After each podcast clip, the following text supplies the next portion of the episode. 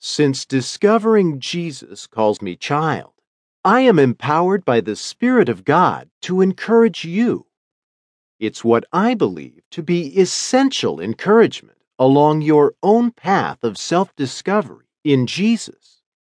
As you read this book, you may find it helpful to continually remind yourself Jesus calls me child. As you know, God is your heavenly Father. Mm-hmm. Jesus said, If we have seen Him, Jesus, we have seen the Father. It's Jesus calling you child, because Jesus is God and you are now His adopted child. Wow! Precious soul and dear child of God, the Lord is about to transform your mind even further than He already has. Make your way through this short book. If you're not moving forward, you are by default falling backwards, right? The minutes, hours, days, weeks, months, and years are ticking away, even as we communicate. I have good news for you, though. God isn't through with you yet. It's His good pleasure to will and to do in you, right? So it continues right here and now, yes? Absolutely. What's going to go down is you need some encouragement. We all need encouragement as we walk out this amazing journey with Jesus, right? Yes, we do.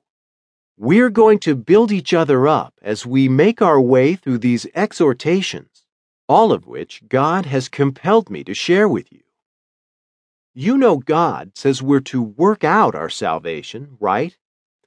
God is in you, and He wants the seed of His Holy Spirit to grow and bear much fruit.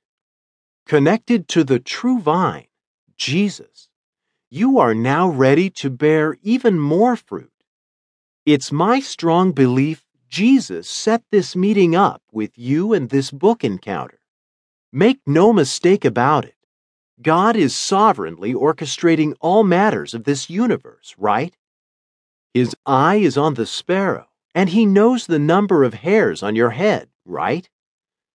Yeah, right. Does God not continually blow your mind as you grow in your relationship with Him through Christ?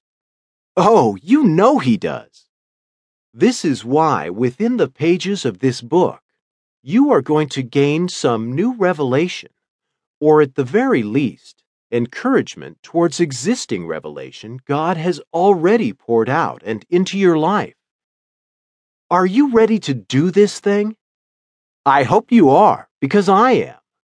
These exhortations have been waiting to make their way into your heart. You can treat them like daily devotionals, too. Just start over once you go through each of them. Be transformed by the renewing of your mind. Oh, that these exhortations would find fertile soil and blossom into amazing things in your life. I pray it boldly in Jesus' name. Amen.